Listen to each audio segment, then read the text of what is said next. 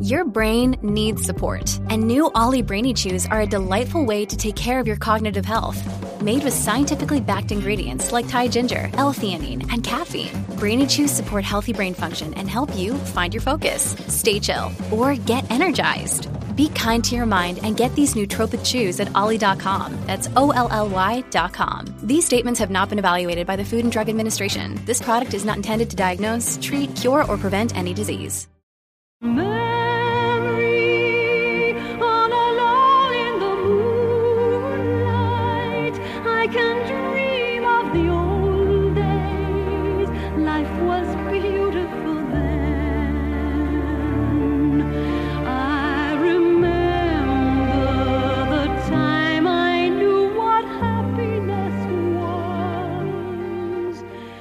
Before we get started on today's show, some housekeeping stuff.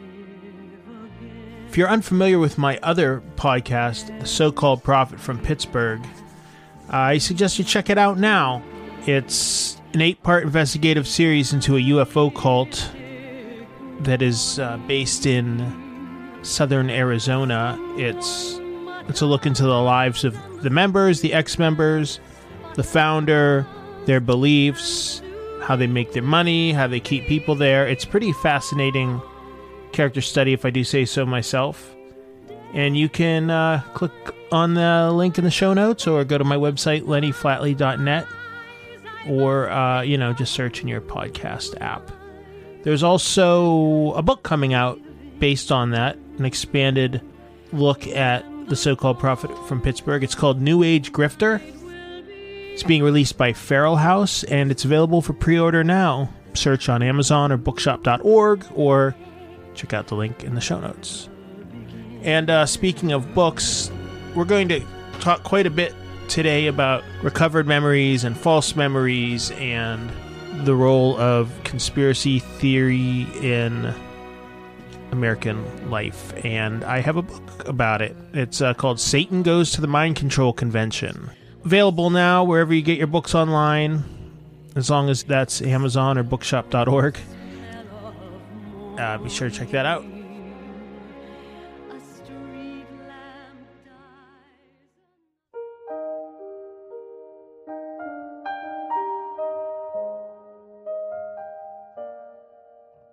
Last week, uh, New York Magazine's The Cut posted a story by Katie Heaney that somehow managed to bungle the story of the recovered memory movement in the United States in such a profound way that it's like really worth looking at.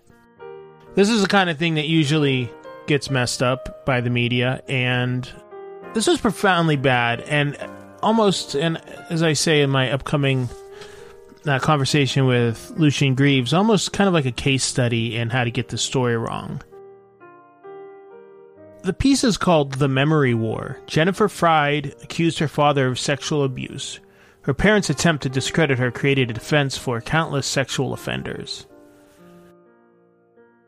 It's been an accepted notion for a long time that in the culture that people can just like lock away traumatic memories, put them in the back of their mind somewhere, forget about them, get on with their life, only to have them unlocked years later. It's like it's like the brain's a tape recorder or something, and it's supposed to be that really horrible things that happened, whether it be sexual abuse from a parent, satanic rituals inflicted upon a helpless child, aliens coming down, you know, and like abducting you, invasion by by demons all these things are supposed to be so traumatic that the human brain can't comprehend them and makes them disappear. This sort of thing has been studied for years, and science has determined that this is flat out wrong, but this folk wisdom stubbornly persists. There's even a school of therapy that exists to unlock these hidden memories, and a professional organization for these therapists called the ISSTD, or the International Society for the Study of Trauma and Dissociation. So, in her story, The Memory War, Katie Heaney looked at one family who embodies the struggle between the recovered memory therapists and those who call them unscientific. That would be the Freyd family, F R E Y D. In 1992, after Pamela and Peter Freyd were accused by their adult daughter, Jennifer, of abusing her as a child, the parents reacted by founding something called the False Memory Syndrome Foundation. The thinking being that if we're being affected, there are countless others being affected by this, and we need a foundation that can look at these claims and, you know, in cases where these accusations are unjust and leading to a trial, uh, we can help marshal the defense of people. Uh, you might not remember, but in the 80s and 90s, an awful lot of people were going on trial for exactly these kind of claims. So Jennifer Freyd claimed that her father abused her, and parents claimed that, you know, it was lousy therapy and who knows what else that created these these false memories. And when we're talking about this kind of shitty therapy, we're talking about things like guided meditation, dream interpretation, hypnosis. I mean, the practices used by recovered memory therapists are really like backwards, archaic therapeutic practices and religious practices that are just kind of like dusted off and given the patina of scientism. This sort of thing really has more in common with exorcisms and past life regression than it does real therapy. And in the New York Mag story, uh, New York Magazine story, Heaney engages in a kind of historical revisionism. She uh, recasts the False Memory Syndrome Foundation into an organization that solely exists to get Peter Freyd off the hook for abusing his daughters. Also whitewashes Jennifer's work, which is much more bizarre and unscientific than you'd know from ever reading the article. And as wrong as this article is, it really couldn't be more timely. As I record this, there's probably about 20 hours left of Trump's presidency.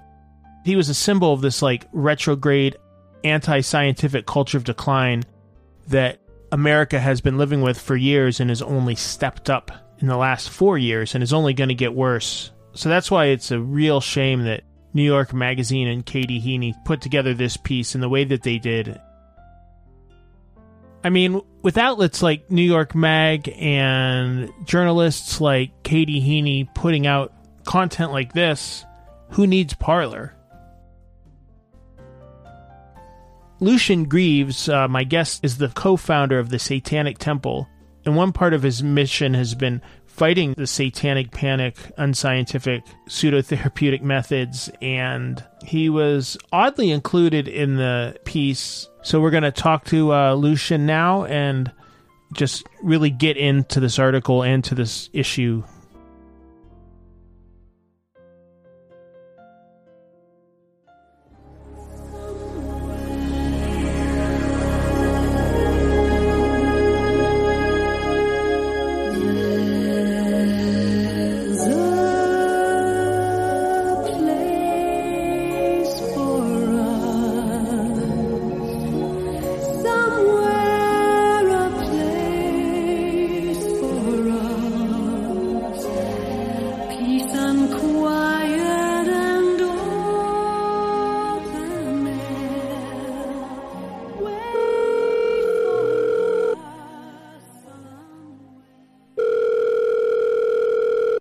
Hello. Hey, it's Lenny. How you doing?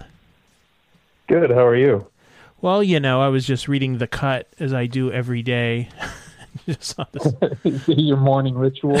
right, right, and saw this ridiculous article about false memories or recovered memories. So I thought I would call you and get your take on it. Well, you know, you would read that article, and if you didn't know any better, you'd say, "Damn, that journalist missed a lot of facts. It was a shame nobody was there to correct her. You know, she uh, she obviously only got one side of the story and didn't look too much deeper. But this time, I actually have inside knowledge of this. She was corrected on a lot of the misperceptions she had because I told her. She interviewed me at great length and she chose to ignore everything that conflicted with her narrative. And that to me is really frustrating. Drove me to write a, write a whole piece about it, in fact. I'm included in the piece, as you may have seen, but I'm not quoted at all. I'm just kind of lumped in with the False Memory Syndrome Foundation, which is presented as by and for people accused of sexual abuse and only as a tool to exonerate them from crimes they've committed. Yeah, and you know, I I think one of the things that really stood out to me about this article was the fact that it really unearthed nothing or revealed nothing that was at all of interest or that at all hadn't been repeated ad nauseum. Well, she she said uh, that it took her a year to write the piece, and it was about a year ago that she did her interview with me. And then I read this piece, and I was thinking, I guess it took her a full year to figure out how to ignore everything she learned in the course of that time. I mean, one could have easily hacked out that article on the very surface of it, you know, within a week for sure. But uh, she didn't allow anything, like I said, that complicated her presumptions to get in the way. And it was just really frustrating to me to, uh, to see somebody taking up that air of being the victims' rights advocates when I told her about a whole victims community uh, people who've been affected by recovered memory therapies. Because again, as she presents it, the idea of false memories is simply a tool used by people who've committed crimes, uh, horrific crimes of sexual abuse. And, and uh, false memories is just the defense to claim that the uh, the victim's memories of those occurrences are are not true in the way the author of the cut article makes it sound is that the false memory argument is applied merely to uh, any and all crimes of sexual abuse rather than the reality, which is that false memories are are a question when we're talking uh, claims derived from recovered memories, which have proven to be terribly unreliable in our where we get claims of satanic ritual abuse from alien abduction in past lives people who go through past life regression and become convinced that they they remember lives they've lived before their own. Yeah and that struck me as really odd this kind of divorcing divorcing false memories from recovered memories which might sound like splitting hairs but it's important because recovered memories there's a very real methodology to getting those. And that involves very bizarre pseudoscience that basically comes from like speaking in tongues and like you know the deliverance movement in christianity like these weird right like like possession states. Mm-hmm. Yeah that whole kind of uh trance technique and, and free form association in certain ways depending on how you get there with with recovering the memories because they have guided imagery therapy sessions um, where you know you, you're supposed to focus on a type of image and then build the environment around it. And then you know presumably there's a reality to it that's being manifested something you'd forgotten from your past. And then there's hypnotic regression. And some of the retractors we know and work with and when I say retractors, just so people know, I mean, there's a lot of people who had recovered memories while in therapy who realized later on that those memories weren't true. They were false memories and they were traumatic false memories. And they grow very upset at the idea that they were cultivating trauma essentially with the therapist they were seeing and some of them sued those therapists. But in, in any case, they they retract what they claim they previously uh, remember, and and that that is a victims community, right? And and to see uh, the the author of the cut totally dismiss that victim community as though it's merely part of a cover up of crimes of sexual abuse was grossly irresponsible. And it's one thing if you know a journalist was misled by an organization like the ISSTD that propagates the pseudoscience behind uh, behind recovered memories. But when I know firsthand that I told her at length about all of these things, and she decided to go with that narrative anyways, that's just infuriating. And then that, that of course, is what drove me to write some like I don't know, upward of around 4,000 words of refutation about this uh, article and post it yesterday.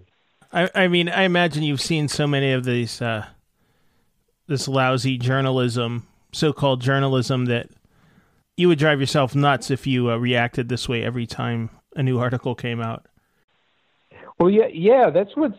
I point that out at the beginning of my essay. Like, I'm not sitting around writing refutations of stuff written about me all the time, and I've been a, a controversial spokesperson in the media for eight years now. People might not see me on TV all the time or see articles coming out all the time, but I'm pretty much doing interviews all the time. You know, if it's podcasts or whatever, if it's about various projects, a lot of it is because of local stories of things that the Satanic Temple are doing or whatever.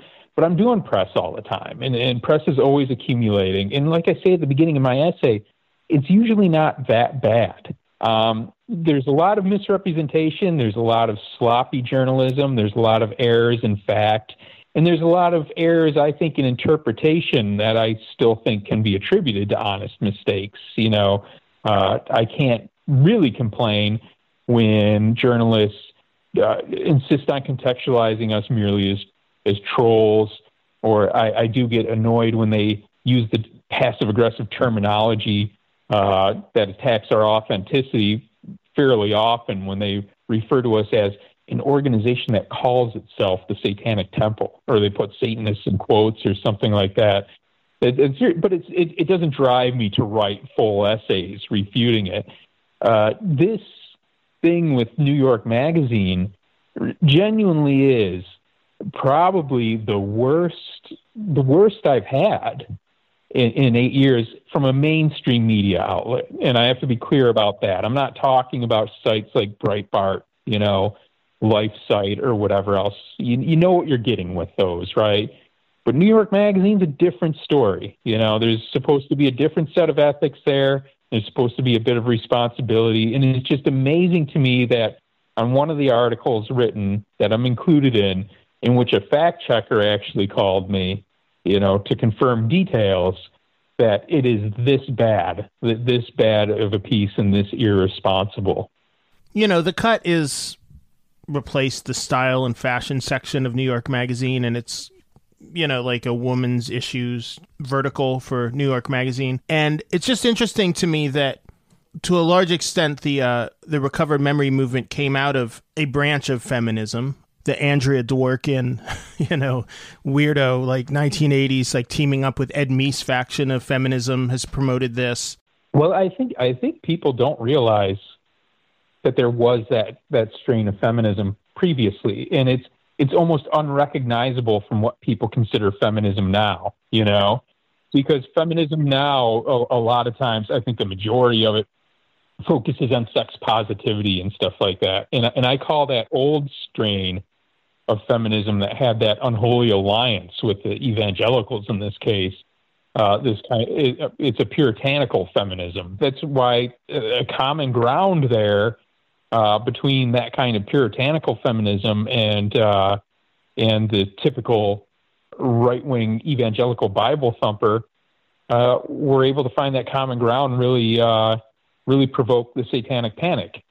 Yeah, you know, and I guess that's why I brought up feminism is because it's while the false memory syndrome foundation can be seen in this sinister light kind of the mirror image of that, what I would call the reality of it, is also women being taken advantage of and traumatized by these mostly male therapists. I don't know if they're mostly male anymore, but for many years, the voice of multiple personality treatment and ISSTD has been largely male. Yeah, you're right. That that that might be changing a bit too. There's there's a lot of there definitely are a lot of uh, a lot of female fraud therapists now. But yeah, it, it was really bizarre watching some of the earlier footage, guys like Colin Ross running these whole recovered memory cults of women he had convinced were, uh, you know, had been abused by Satanists or, or whatever else.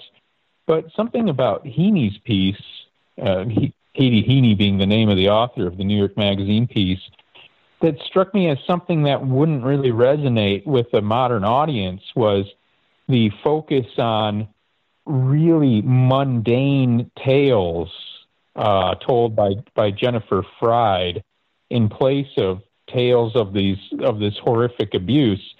Um, in Jennifer, I mean, to clarify for everybody, you know, I, I assume people get some kind of background on the uh, on the article, but the article focuses on the Freyd family.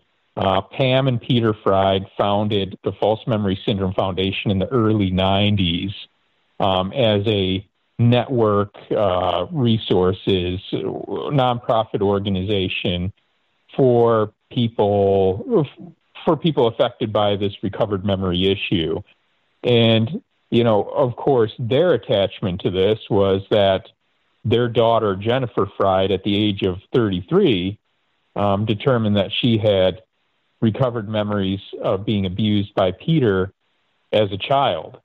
Um, the piece in the New York Magazine breezes over this and then leaves one with the impression that you know any claim of abuse is is subject to this false memory defense, which was essentially uh, manufactured entirely to defend Peter and was just a, a kind of nefarious plot to uh, to to exonerate him, which is which is ridiculous. Uh, the Freyd family could could not exist, you know, and and we still would know that these memories that were surfacing at the time of satanic ritual abuse, alien abductions, and things like that weren't true. False memory research would have happened one way or the other. This whole theory would have manifested. The False Memory Syndrome Foundation might not have existed, but all the rest of it would be there. So to just say that this family's history is indicative of of this entire thing and explains it all is is just it's just hack work. It's just a it's just a cheap it's just a cheap narrative. It's a way to avoid confronting the science of recovered memories and even the scientific consensus and trying to boil it down to this one narrative. But when I've gone to conferences, conferences of people who believe that they were either abducted by aliens or that they were uh, uh, abused by Satanists and satanic ritual abuse uh, trauma based mind control programs and these vast conspiracy theories they've developed around this whole notion of recovered memories, it's pretty common that there's an easy distinction to be made between the reality of what they lived and the memories that they recovered. And it seems to me, in my experience, that they'll talk a lot more about the reality of what they've they've lived and to that end, they'll talk about very mundane things, very mundane slights that they suffered at the hands of their parents. I was at a ritual abuse mind control conference in 2008 where we had people talking, and these people claimed to have been part of CIA programs where they were mind controlled, horrifically abused. And the abuse is part of mind control, right? You, you have to torture somebody bad enough that it's so horrific that they'll repress the memories. And by that uh, method, you can cause their personalities to fracture and you can program these different personalities to have distinct functions. So you had people who had these narratives of having a full childhood, you know, of mind control, of, of CIA plots, the Illuminati and Satanists and stuff like that. And yet it was typical that they would stand up and take the lectern and they would talk about things like uh, there was a lady called herself uh, uh, Dijoli or something like that, and she was talking about how her uh, how her parents or her father, you know, had been in the military, and he was very strict. And if the children were getting out of hand, or the child, I don't know if she was an only child or not, he sometimes did this thing where he'd get angry and he had a little uh, dot drawn on the wall, and he'd be like, "You have to stand here, keep your nose against this dot, and not move until I tell you." And it's like that might be a bit of a cruel punishment for a child. That might be a bit much, you know. Um, depending uh, certainly on how long you do it, you know, but that that might be a little excessive. And there might be better ways to handle your child. But if you've been suffering the rest of it, are you even going to talk about being made to stand in one spot for a period of time. I couldn't understand the focus on things like that. In and other people would talk about you know mundane things too, like oh my my my parents threw away my princess phone or whatever. And it and I'm wondering like, really? But you're also claiming that you were uh, uh, disemboweled and stitched up again and stuff like that, and, and you're and you're harping on like a a toy that was taken from you. And I got a similar vibe from the piece in the New York magazine when eh, Jennifer Freyd is talking about how her father claimed that they weren't the kind of family that would eat uh, iceberg lettuce. They were romaine lettuce kind of people. And I'm thinking, really, you you, you carried the pain of that lettuce elitism for decades, and, and now you're you're you're finally able to to breathe it out. Uh, and you know, it, it's to the point where where I just have to make light of this because I, I can't pretend I take these claims seriously, especially when they're so irresponsibly handled by by the people who are making them. And at a certain point, if Jennifer Freyd were really abused as, as a child in the way that she says she was, uh, you know, even given that it's recovered memory testimony, and there's every reason to doubt that, it's still no excuse. It's still no excuse for denying the, the, the torment that people are suffering at the hands of what she's advocating for.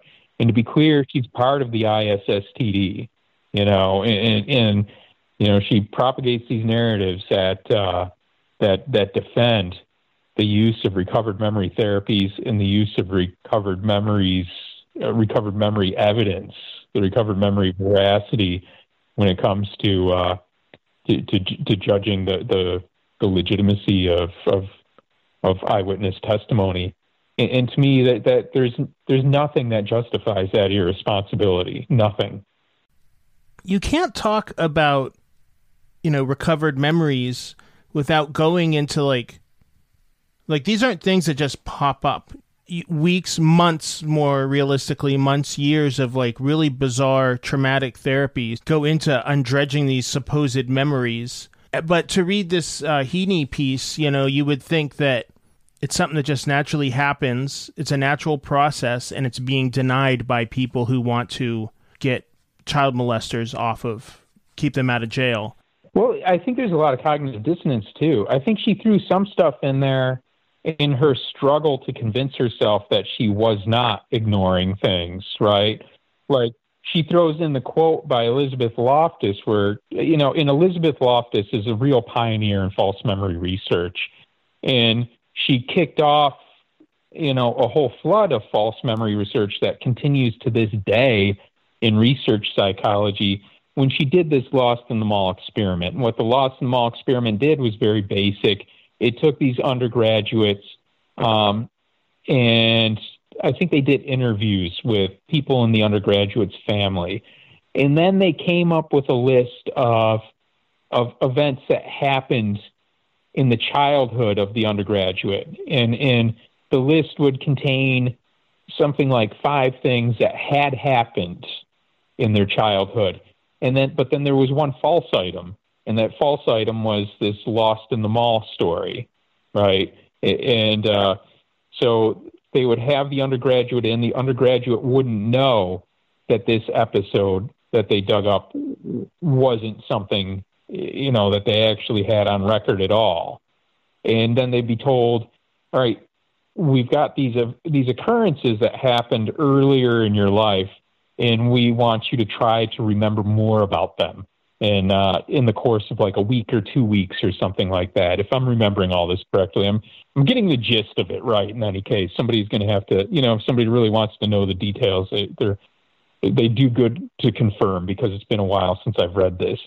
So, anyways, people given time to think about these events would come up with more details about the the things that had occurred, but a significant percentage of them came up with a narrative around the event that never occurred. And a lot of them, you know, they, I guess they would say they, they, they didn't quite remember it at first, but if they if they thought about it, you know, they would think, oh yeah, yeah, and they they would come up with something. They didn't they didn't realize this what, these weren't actual memories that they were just you know they were envisioning this or trying to remember it, and then they they thought they did, you know, and and that that really uh, uh, gave some credibility to the idea that people are able to form false memories. And um, Heaney, in her piece in New York Magazine, makes it sound as though all false memory research is essentially the work of Elizabeth Loftus. She created this idea with her Lost in the Mall study, and given the premise of her piece, uh, you're kind of given the impression that she just did this to help protect the the Freyds, and, and all of that is ludicrous. Um, but in the piece, Heaney does quote Loftus as saying, you know, that was a long time ago, and there's been a lot of research that has verified, you know, the, this premise. And then Heaney disregards that by saying, nonetheless, Elizabeth Loftus herself cites the Lost in the Mall study this many times, you know, and that's, I mean, that that does absolutely nothing to refute the the the, the fact that you know false memories are established science. I mean, just saying that uh, that Loftus has cited it. Of course, she cited it a lot. It really kicked it. She's proud of it. She's the one who came up with the idea.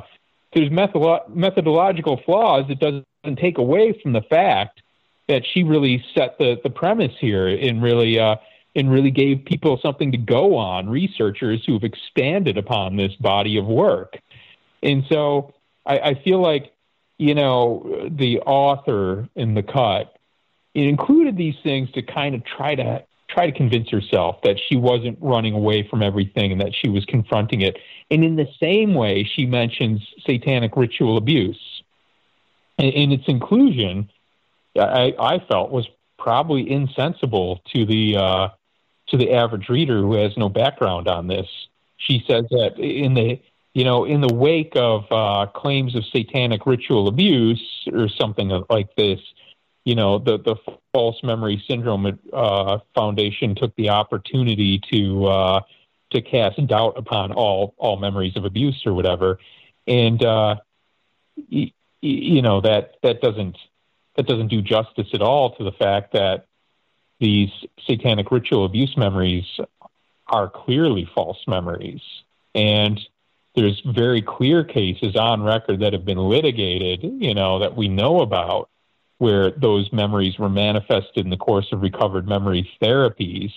And when you're going to ignore the fact that the False Memory Syndrome Foundation is was, you know, they're they're they're defunct now, was focused on recovered memories as false memories, uh, you know, then this inclusion of of satanic ritual abuse as though it were some kind of outlier event that the False Memory Syndrome Foundation took advantage of right is is tantamount to a lie. Yeah, that's the whole point. Is that that's where these recovered memories, aka false memories, come from. I mean, and I think people who maybe aren't super familiar with this material, when they hear, reco- you know, when they hear recovered memories, and when they hear satanic ritual abuse, have to think UFO abduction. I mean, they're basically, I think, the same phenomenon, and it's instructional to like kind of keep that in mind because that's the amount of credibility that these satanic recovered memories deserve. Right. And, the problem uh, people need to overcome is when they look at cases of uh, of alien abduction, people who believe they are abducted by aliens. Um, you know, it seems kind of obscure, and to a lot of people, it's humorous there's nothing funny about it. Um, in the course of doing what we do with Grey Faction, and, and Grey Faction in the cut piece is presented as just an offshoot of the False Memory Syndrome Foundation, and then we're, you know, by extension, blamed for all the things that are misattributed to the FMSF. But uh, uh, in the course of doing what we do with Grey Faction, I've spoken to a lot of people who were previously convinced that they were abused by Satanists or whatever, but I, I also have have had a great deal of contact with people who had believed they were abducted by aliens. And, and these people, you know, they come out of that belief system, and in some ways, it's even worse for them uh, because they they really know they have nobody to talk to. You know, people are going to laugh at them and just think that they were entirely gullible for ever believing this stuff at all. There isn't this current in American culture that accepts victims of UFO abduction with the open arms, same they do victims of abuse, and then the abuse gets conflated with these like satanic narratives, and then you know opens the door for just all kinds of misunderstanding. Yeah, but the thing people need to realize is that uh, traumatic false memories uh, respond in people's minds, in their bodies, uh, it, the same as memories of actual traumas. You know, Yes. false memories. False memories convince the mind, and uh, and people can uh, can can really be led to believe that these things happened. They can really cultivate these memories, and they can be traumatic. At Harvard, they did a study uh, where they had people who had, you know, false memories of traumatic alien abductions, and they did uh, script-driven imagery sessions with them, and, and tested their psychophysiological responding. And, and what that is is that you know they would have these people read a script that was similar to what they claimed to have experienced, and their psychophysiological response showed the same type of reactions as somebody who was doing uh, script-driven imagery to, uh, you know, real traumas that they suffered, like say trauma during wartime or whatever, verified things that happened in their lives. You know, so it's no, it's no small issue. You know, if you have people going in getting recovered memory therapies and cultivating these traumas, they're essentially being traumatized in the ways that they're being made to remember that they were traumatized. They're carrying that with them, you know. And, and alien abduction gives us kind of a non-controversial type of memory to work with here. You know, if you were just working with people who you're claiming, uh, I don't think they were sexually abused the way they say they were, you know, and look, nonetheless, uh, they're suffering trauma. You know, when you have alien abduction, you generally have an agreement that these people, you know, develop these memories in the course of the recovered memory therapy that they had, and then you can see, you know, that, that they have this kind of kind of trauma response. And I can't stress this enough. I told the author of the cut piece all about all of these things. The fact that she didn't include any of them in her article was willful negligence. Like, uh, you know, she she decided to ignore this population of victims in preference of the victim narrative she wanted to tell. And, and, and that's that's journalistic malpractice of the highest order. Oh, absolutely. And then, I mean, even she set up Elizabeth Loftus' memory research. She concentrated on the lost mall, you know, lost in the mall study, you know, as if that was the cutting edge of memory research. And then to refute it, she went to a grad student who said, I participated in the study, but it makes me uncomfortable now because it's being used by people who would get abusers off in court. So it's like he's not even addressing, you know, the actual study. He's addressing how people look at the study and use it to make him feel uncomfortable, which yeah, it'd probably make me uncomfortable too, but that has nothing to do with the merits of the study. And I think this article does that quite a few times. Well, it's even worse than that. I looked up that grad student uh, on Facebook, and immediately I see that he has a public post where he's very disappointed in how he was quoted in that piece, and, and feels that he was uh, he, he was misrepresented. Okay. It, and it, it's amazing to me because he plays a kind of a minor role. I actually pulled up his comment on Facebook. I posted it in my piece. I took a screenshot because he did post it publicly. I didn't even ask him if if he minded, but I figured since he posted it publicly, I would, and since he's named in the article. But in his Facebook comment, it says he has in brackets. It says deep exhale, and then he says, "Okay, time to clarify a couple of things about this article and its accompanying podcast episode."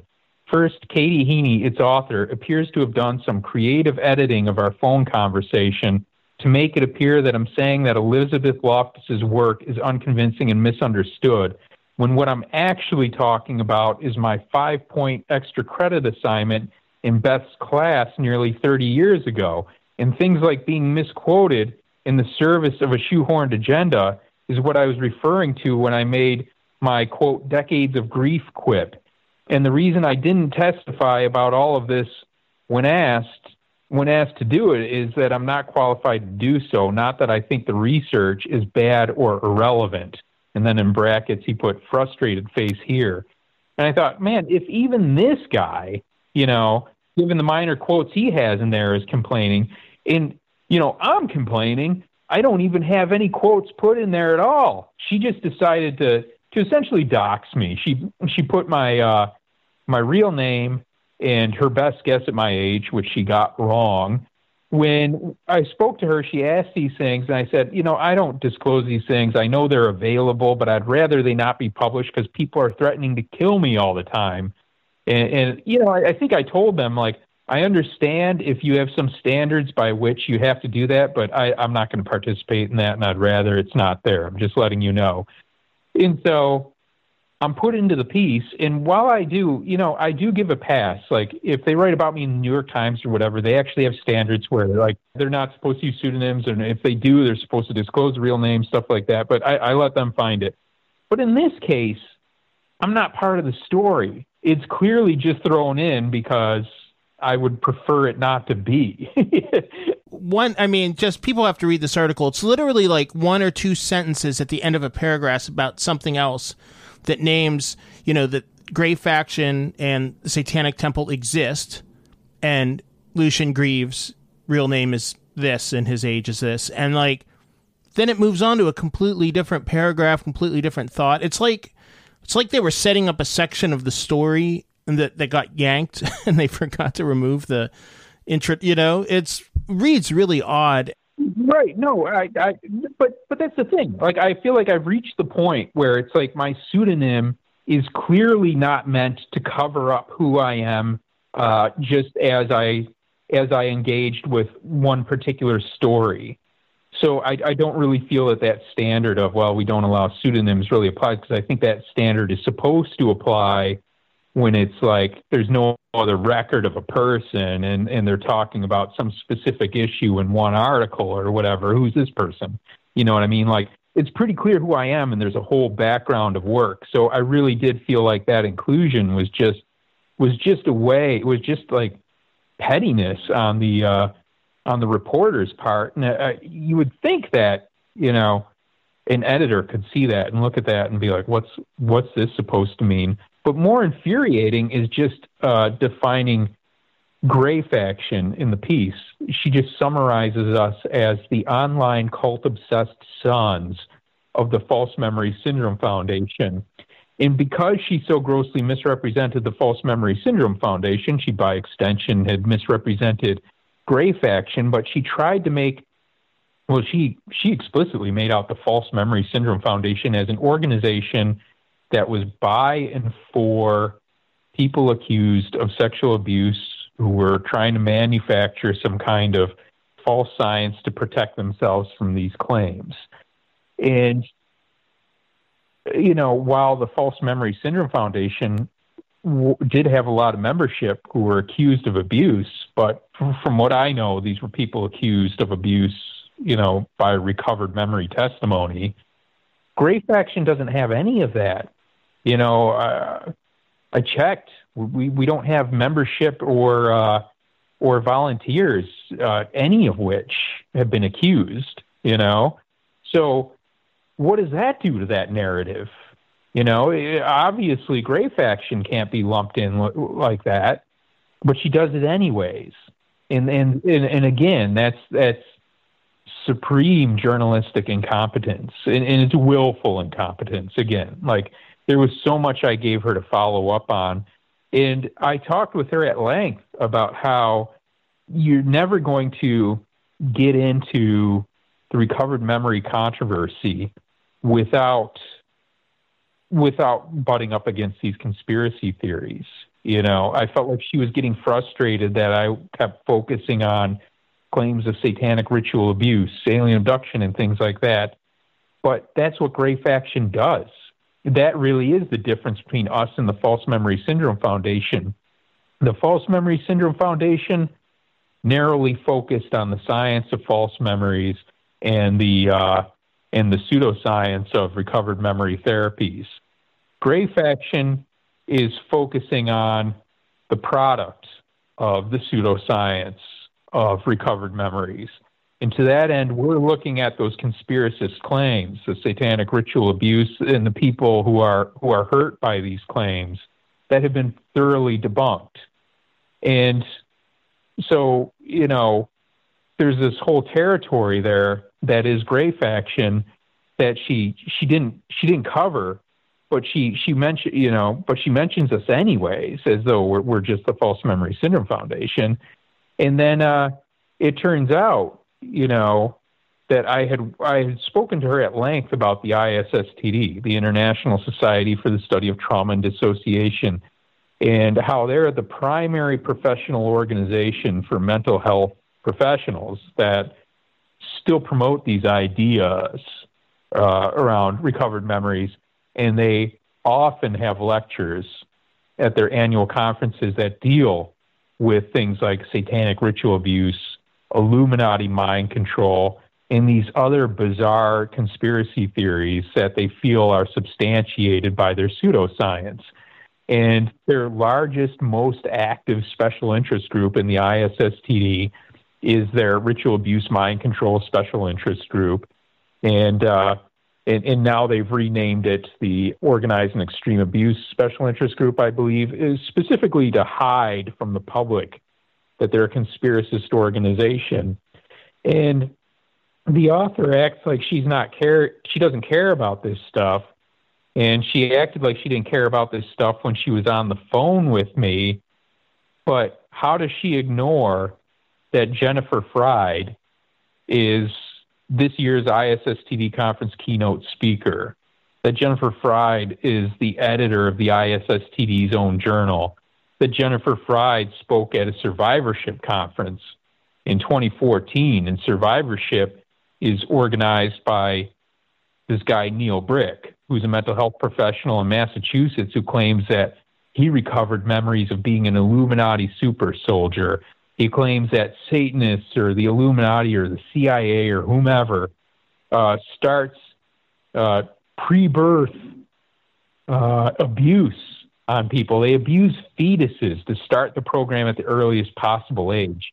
And this shows absolutely no understanding of of developmental biology, of, of cognitive development, right? I mean, it, it's, it's absolutely absurd.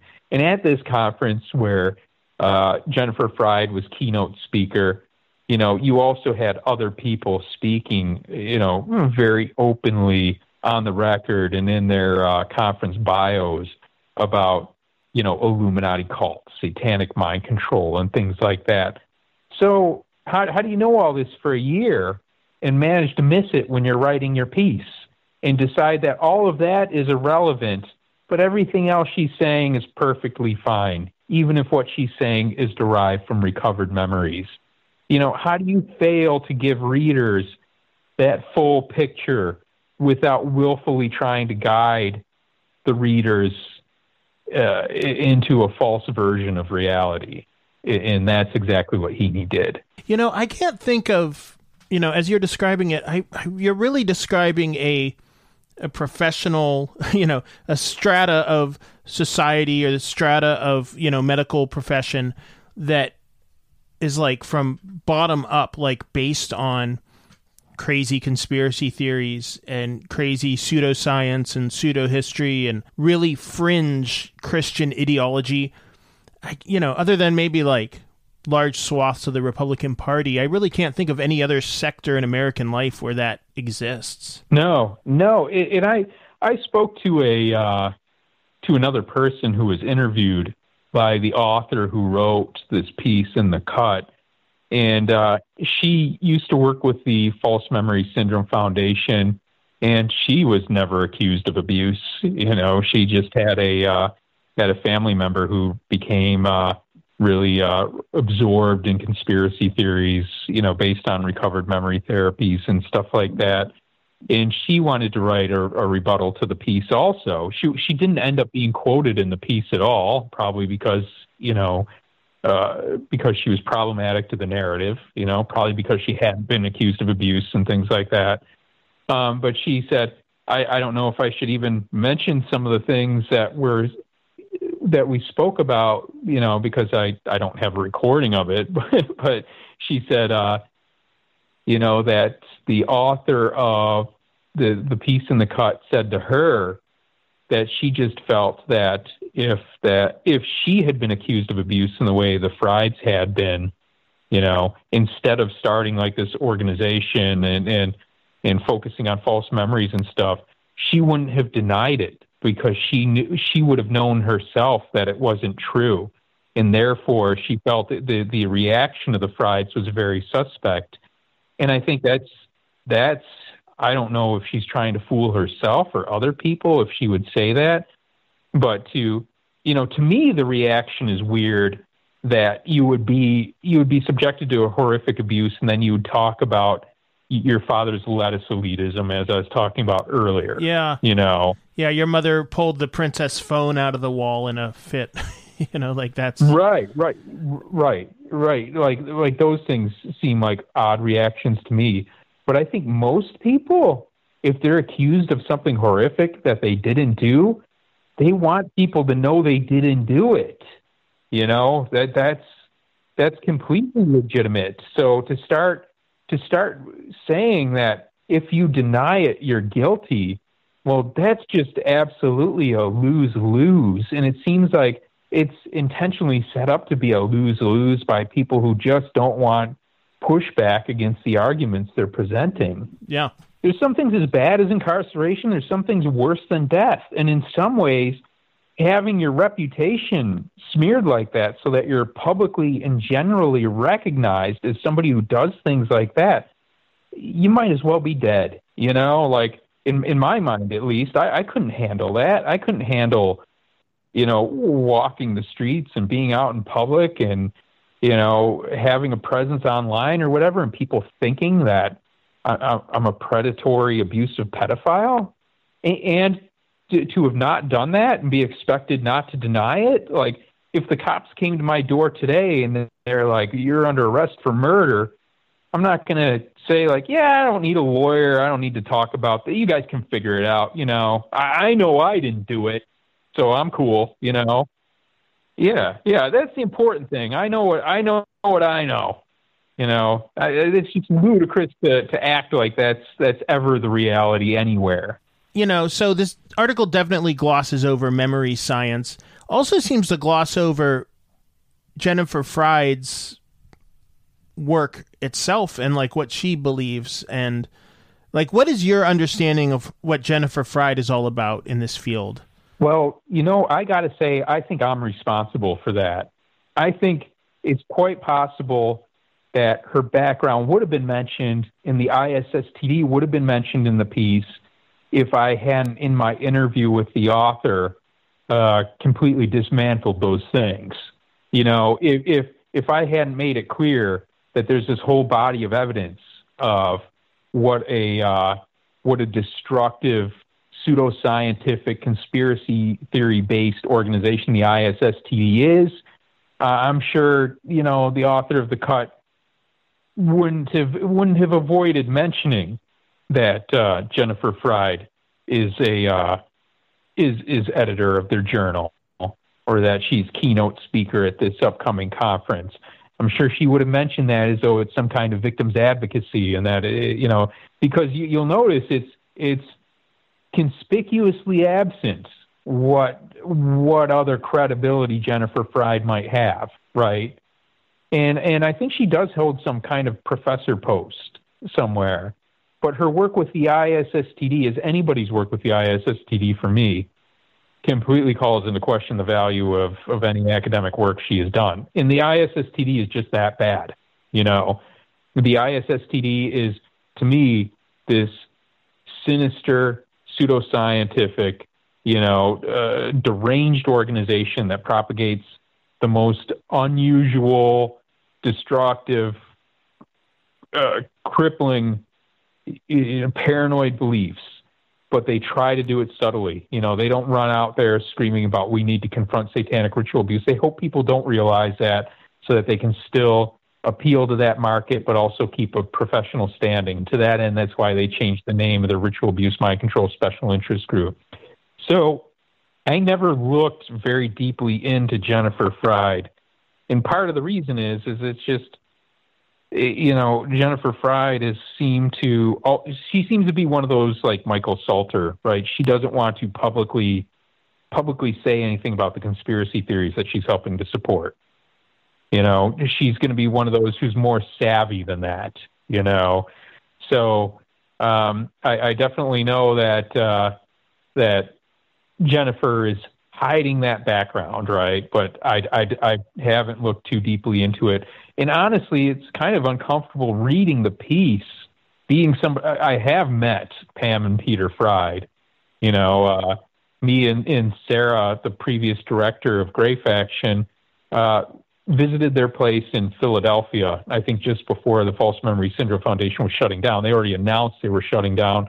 And we spoke to them at length, and we talked about going into the archives, which we did at uh, Center for Inquiry and that kind of thing. Got the green light to scan all those materials and things like that.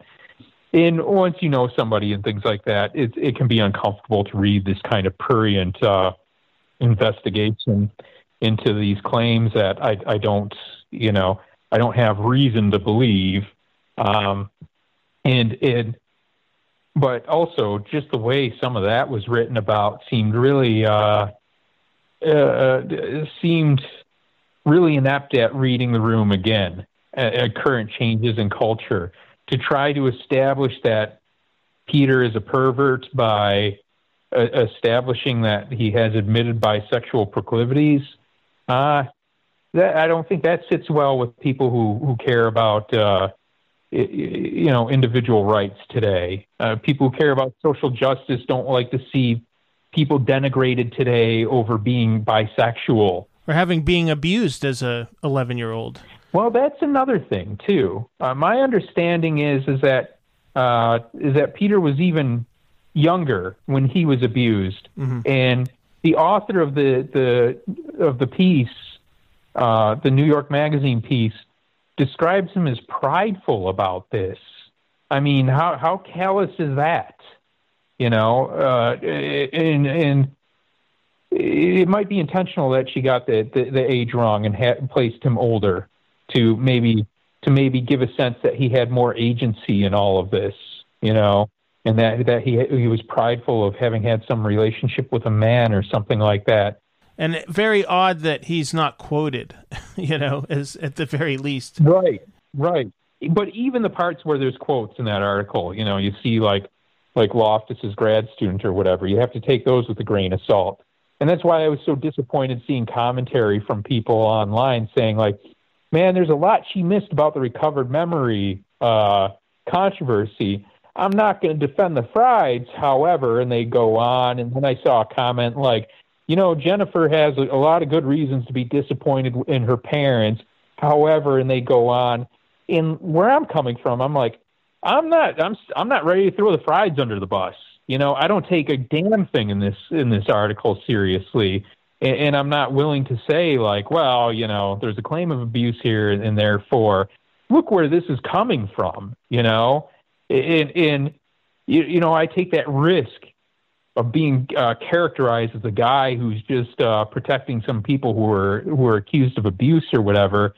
But I'm just not going to be the guy who's going to say, okay, clearly everything else in this article is provably bullshit, but I feel obligated to uh, to credit this for some reason, just as a compromise. Yeah, yeah. You know, this speaking as a former editor, features editor myself, you know, this really feels like a story that the writer did, you know, to coincide with the closing of the False Memory Syndrome Foundation, and then it got backburnered because it wasn't quite ready and then they needed something this month, so they dredged it up and. Like I said, I was I was shocked just looking at the piece that it got past an editor, but I was also shocked, like like I said, that I talked to a fact checker, and I had I was perplexed by the call from the fact checker because I assumed, you know, I'm in this piece, I'm going to be quoted. And I get on the phone with the fact checker, and she's just like, "So, uh, what's your what's your legal name and how old are you? And I was just like, what the?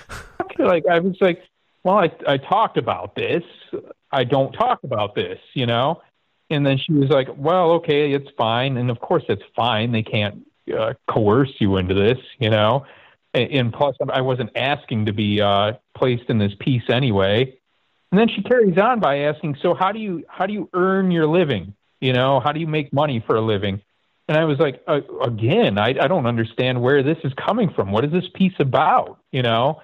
And that's that's when the fact checker told me she was like, "Yeah, it's it's it's uh, it's about this family, the the the Freyds, the Freyds," and I was just like, "Oh, okay." And I was already suspicious because I was thinking like the the Freyds, you know, as a family, their family story is not the story of the recovered memory controversy. So I, I don't know where I'm where I'm falling into this.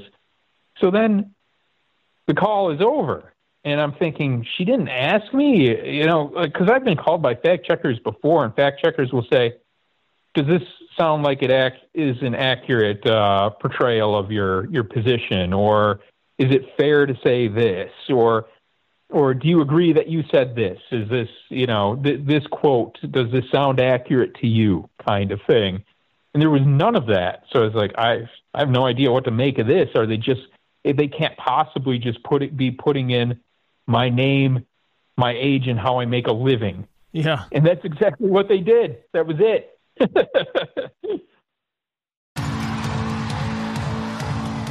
Thank you for listening to Failed State Update. Uh, be sure to like and subscribe. I mean, if you do, you'll be the first, but that would be nice. Yeah, be sure to check out the show notes to uh, see all the articles we were talking about, and I will talk to you next time.